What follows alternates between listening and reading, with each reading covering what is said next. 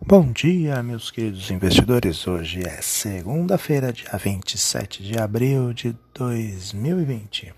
Falando aí para vocês o que foi nossa sexta-feira e o que vai ser hoje nossa segunda-feira no apanhado geral. Tá? As bolsas aí, a bolsa no Brasil na sexta-feira encerrou o último pregão em forte queda, variação de 5,45%, cotado a 75.331 pontos.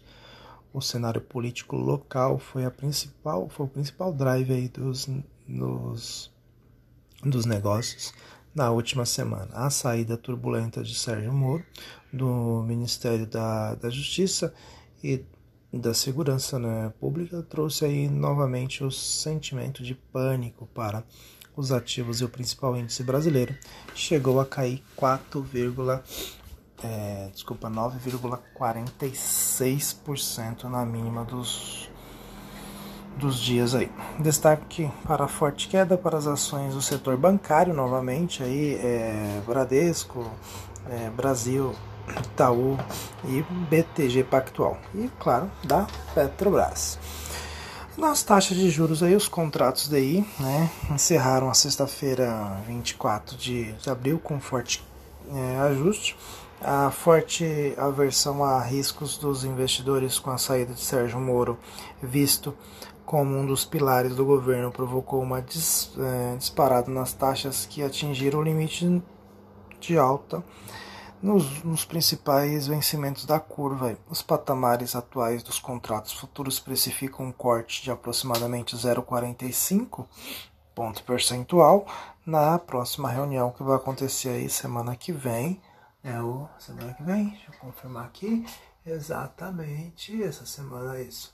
Semana que vem, dia 6 de maio.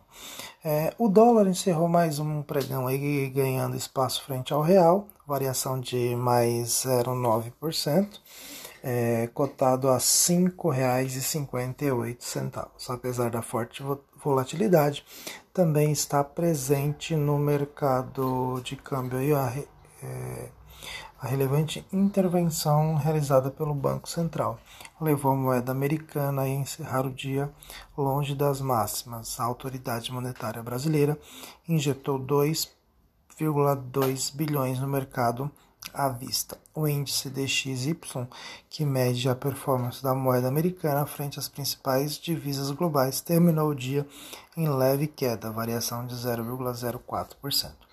No mundo, é, os principais mercados internacionais encerraram o último pregão em alta, em uma semana marcada pelo colapso do preço do, do petróleo.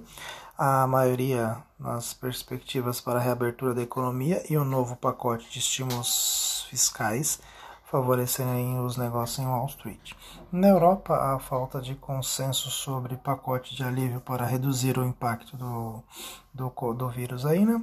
É acabou na economia é, precisou é, pressionou os índices. No mercado de commodities, o, petróleo recuperou parte das perdas e o minério de ferro apresentou poucas variações. Os yields aí também terminaram o dia em queda de 0,60%. Tá? Nessa segunda-feira, o futuro, né, o, o SP500, futuro aí, índice na Europa, iniciou a semana em alta, com uma sinalização das principais economias de proximidade de reabertura da economia. Dados do final de semana mostraram que o ritmo de mortes por pelo vírus aí, é, diminuíram bastante na Espanha, Itália e França. Nos Estados Unidos, o governador de Nova York anunciou que dia 15 de maio alguns setores podem voltar às atividades é, petróleo também volta a apresentar forte queda e minério de ferro apresenta leve alta. Agenda do, do dia aí no mercado é, vazia né, em todos os mercados. Então esse aí é o nosso, são os principais assuntos no dia de hoje. Vou ficando por aqui. Um forte abraço.